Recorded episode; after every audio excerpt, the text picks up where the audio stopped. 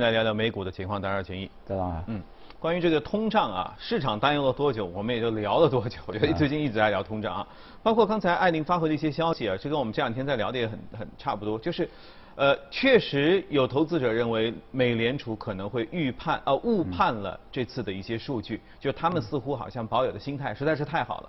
虽然他们的逻辑也非常这个这个正大光明哈，既为要要维护政策，又要维护整个的稳定性，又要防止你们过度的恐慌，还有等等的一些担忧，所以他们采取了一个稳健的步伐。但市场总是觉得说，你可能这次是误判了，你可能这次呃有点想当然了啊。那么，所以会造成这好像市场就特别特别恐慌，然后那边特别特别淡定。包括这次议息会议，议息会当中透露出来的到底是联储官员依然非常淡定呢，还是说他们其实开始有点在就顺着市场的想法？我觉得恐慌的话，可能大家看标题的话，经常会受一些期货市场的一些价格的一些干扰。嗯嗯。的确，今年涨幅的话，好多商品、软商品啊，包括金属啊，啊，包括木材啊。包括像玉米啊，啊，就是一些农产品。对。呃，就包括像一些，就是现在大家都关关心的一些气候的一些碳权的一些交易，涨幅都在百分之五十到六十。嗯。所以这个期货市场呢，给人一个很大的印象，现在所有的商品都在暴涨。嗯嗯。啊，然后呢，现在从一些监管层，你要甚至像美国昨天的那个热卷，我们国内的话，在一些。包括期货交易所提高一些保证金啊，或者一些交割措施，那么已有所降温，是吧？那希望期货市场的话，不要是对现货上造成过大的一些干扰，啊，价格也出现了回落。但是昨天像美美股的一些热卷，价格依然在将近人民币一万块啊，这个是说一吨钢一吨热卷要买到一万块，在在以前的话是不可思议。嗯。然后它都是一个短期，那这个短期的话就是从。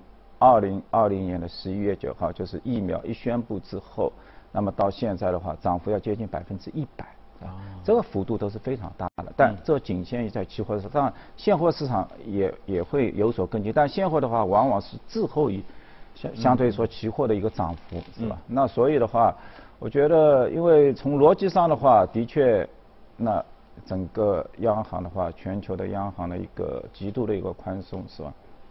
仅即使像美国、包括欧盟、包括日本、英国这几个，它的一个负产表的话，那疫情期间的话已经增加了九万亿，那还要增加，总额要达到二十九万亿，嗯，是吧？这个这是很高。但从联储的话，它始终它不想说现现有的一个通胀率非常好，因为会对它整个一个，包括它自己的一个利率，包括它一个十年期的国国债，那产生比较大的一个干扰。因为现在的话，之前。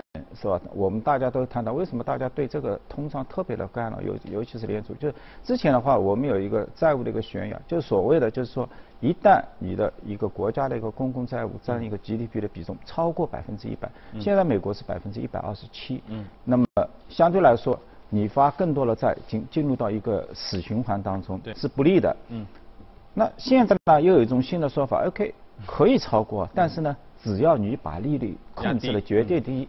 是吧？就像现在零利率放到零，然后呢，只要你的一个 real 的，就是你一个真实的去除通胀以后的一个 GDP 的一个增长，你是大于它整整体的一个国债的实体化，那么随着时间的一个推逝，你的整体的一个债务自然而然也可以降低的。所以在这个新的计划，所有的大家都一定要把这个通胀压缩，包括现在那个。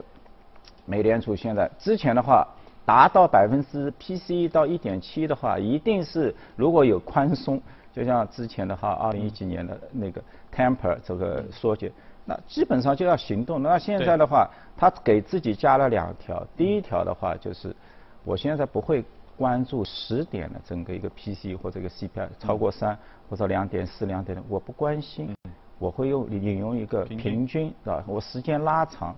那么我是还没到。第二个的话，以前是充分就业，那现在的话，我干脆就是最大就业。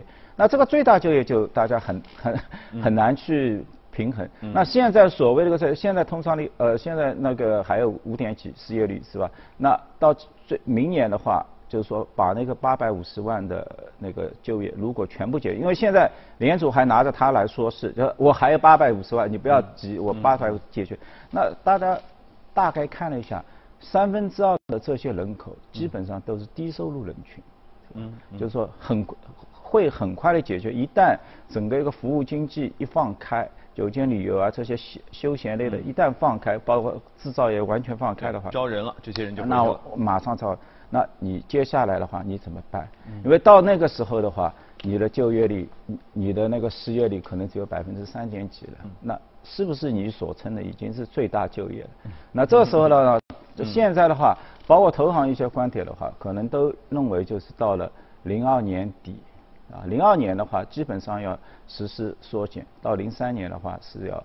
开始一个正常的一个加息的这么一个动作。对，但整个这个节奏，其实他们目前判断的还是比较缓慢的一个节奏哈，都是半年半年，然后观察，然后再做调整。嗯。所以其实我觉得目前处于一个极为复杂的情况，但是你怎么听两边都有道理。就联储的逻辑，你也觉得每一条都对啊？他们要担心，他们要要要照顾的是全局，然后。有很多分析师或者包括投资者、个人投资者，他们的理解、他们的身体感官能够感受到的所有身边的物价在涨，其他的一些东西眼看着也要涨，等等这些感受也特别真实。那实际上我有感觉说，这可能其实这种复杂的情况就是一个常态，因为。资本市场永远就是多空双方的博弈，对，尤其是短期内，你你也害怕了，哦，你你会一股脑儿怎样怎样，然后呢，慢慢发现说，哎，还是我有道理，你 又回来了。因为现在的复苏跟零八年有很大的区别，零八年的话，我们说金融危机之后，整个企业就是去杠杆，嗯，一去杠杆之后呢，然后的话，整体其实萧条的它的时间跨度非常大达到基本上达到四十个 quarter 是吧？十年的时间，大家能够感受到。但现在的话，因为厦门药，因为有这个。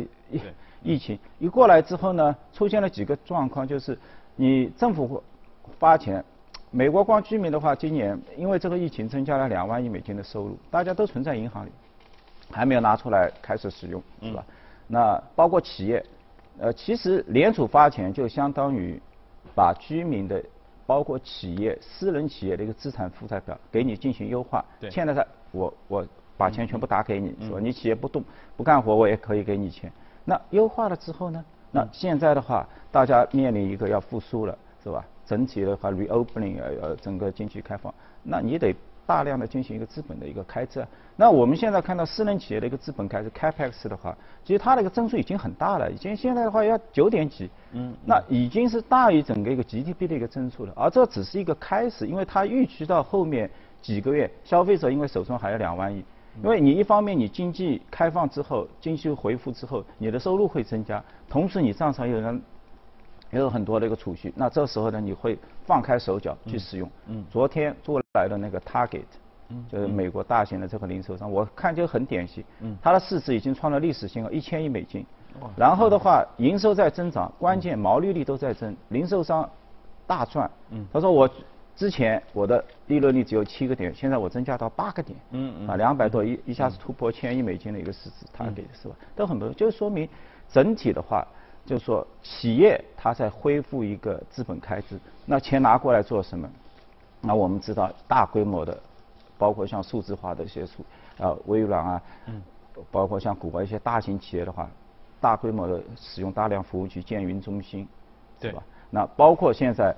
二零一零年，呃，今今年四季度，一旦它的一个就是再建美国的整个一个基建计划批准，因为我们之前包括本轮的这个商品为什么涨得这么真切，是吧？急速幅度那么大，嗯，就是说之前美国谈基建的话，大家都不认为它当真，每每每届总统上来都说要搞，嗯，但是。后来就没有声音，是吧？就是幅度没想到。那这一次的话，要真动手了。要要动的，因为这个跟他包括后面的解决这些就业几百万的这个就业都要相关。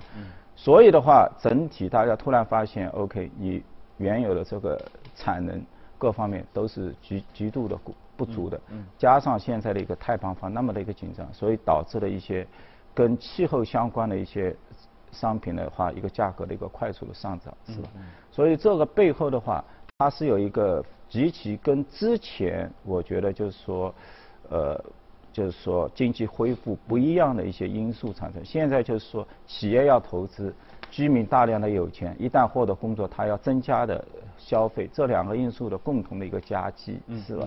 就以前谈基建呢，只是一个方案，现在谈这个新基建，它其实是和各个方面是联动的一个全方位推动的方案，所以有可能这次会更加真实一些。而且这一次呢，它是一个全球范围的，因为全球范，不光是你美国，欧洲你也要动作，和减碳等等对，欧洲居民也这次疫情之后，他也多了五千亿美金啊，比美国的两万亿少少了一点。日本也要动作，是吧？这日本其实还相对来受益的，因为整体大型的这些。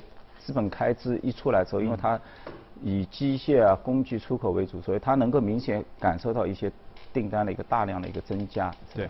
嗯啊，刚才我回想了一下，因为这两个这两个星期基本上一直在谈跟通胀有关的事儿。嗯，在此之前还有什么样的热点曾经算是短时间的出现过？比如说当时说过呃拜登的减税的计划。嗯。啊，当时说过拜登的一些其他的什么计划？当时也是说只是提出啊，嗯然后要要开始进行这个国会投票啊等等一些斡旋。你看，其实事实证明就是那些事儿只是一个短期的非常小的一个标题，但是跟通胀有关的事儿就可以滔滔不绝的聊很久，而且。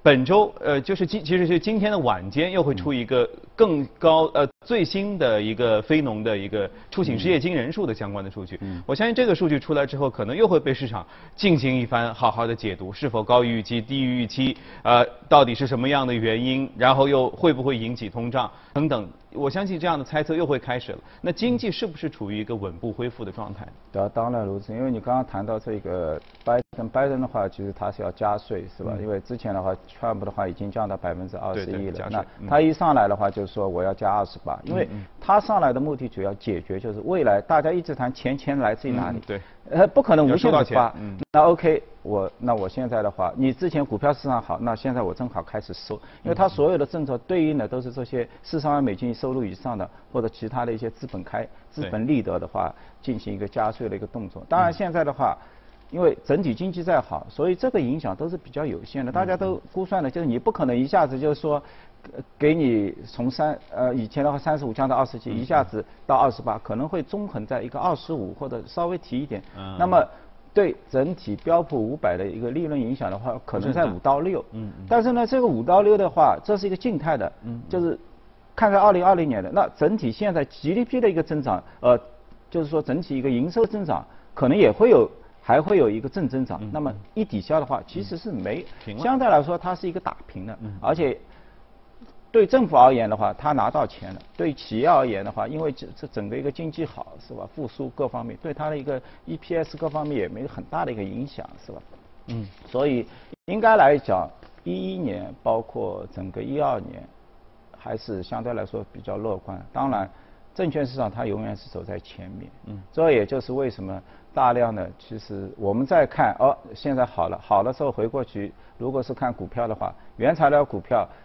呃，很很多都已经涨了百分之三百、四百了，它就已经把后面一年的这个收益，你现在看 P/E 值很大，一到明年的话，它降得很厉害，是吧？这说明大家已经把这个都已经是释放出来，释放出来，已经预预先都已经是呃，它呃进入到它的一个价格，是吧？所以后面的话，倒是像昨天尾盘呢，因为我觉觉得就昨天一开盘的话，似乎觉得大家。对联储有意见，为什么呢？就是说通胀一高，大家他怕，因为所有的资产都在跌，是吧？呃，价值股在跌，银行股在跌，科技股也也在跌，加密货币也都在，就就好像都是一个一个一个系统性的一个下跌。但后面的话好一点，然后后面的话，整体美股的话，包括标普，我们看到像半导体，包括半导体的芯片，包括包半导体的一些制造设备的，出现了百呃。出现了一个增长，那说明他们科技股在下跌一阵子之后，也想走出这么一个，嗯，呃，就是一个反弹的一个行情，因为毕竟他们现在的一个基本面，尤其是芯片类的，还是相当光明的，是吧？大家都缺，价格也都在涨，是吧？当然，芯片它也是个也是一个周期，对吧？所以其实要看总体的心态到底怎么样了哈。反正本周有很多数据，到时候我们再来慢慢关注。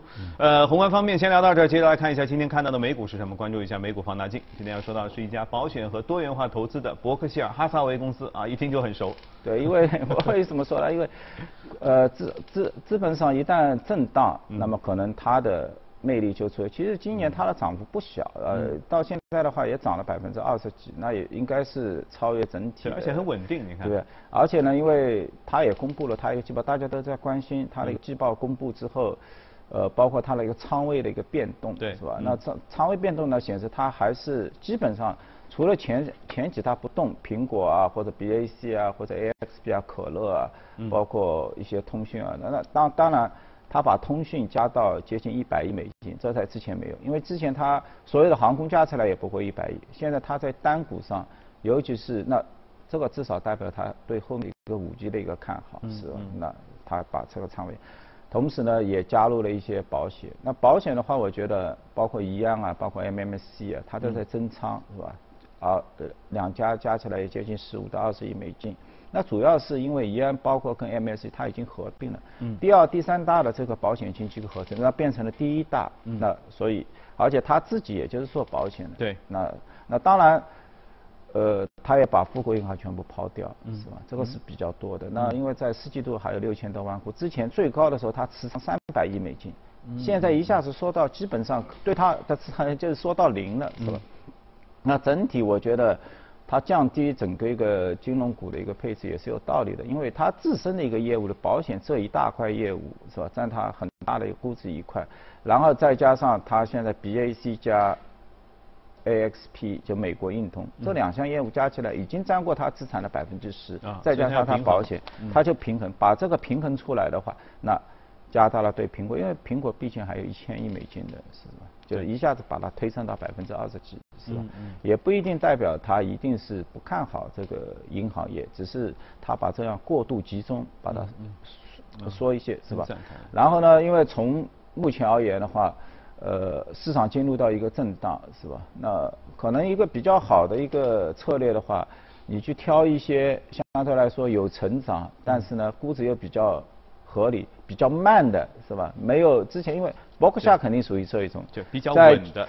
对，在二零年的话，那大家高歌猛进的时候，它肯定是比较落寞的。那今年的话，年至今的话，它涨幅百分之二十九，很多都在下跌，它在上涨，那说明了大家慢慢的恢复了它自身的一些业务，因为至少它里面包括从保险，包括它自身这些铁路，包括像它的这个建筑。呃，房产经济这些业务，除了铁路现在稍微有些，但是铁路一旦后面全部开放的话，一定是正增长，是吧？包括它的一些玉米啊，一些农副产品啊，之前的话，包括像汽车啊，是吧？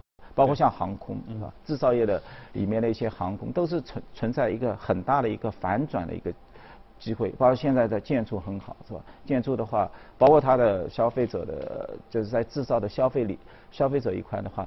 它的一个经营的利润的话，同比增长都要达到百分之六十几，所以还是有很多亮点。当然，它市值很多，它是一个综合性公司，是吧？然后我觉得还有一点好的呢，就是跟以前不一样的呢，就是可能会加快一点的，可能因为一个年龄也放在那里，是吧？巴菲特跟芒果都是都快两百岁，都都接近两百岁，所以我相信其实。你拿了他的股票的话，他也很想很快的去回报投资人，所以他的一个股票的一个回购力度，我相信它只会增大。只要现在市场保持一个高位，它没有进行一个很多的进行一个资产的一个并购的话，一定会拿出更多的钱进行一个股票的回购。自身业务在改变，同时。以前从来不回购的，开始加大回购的力度。那么相对来说，在这样比较震荡的一个市场化，它的股票相对来就是一个很好的避风港啊。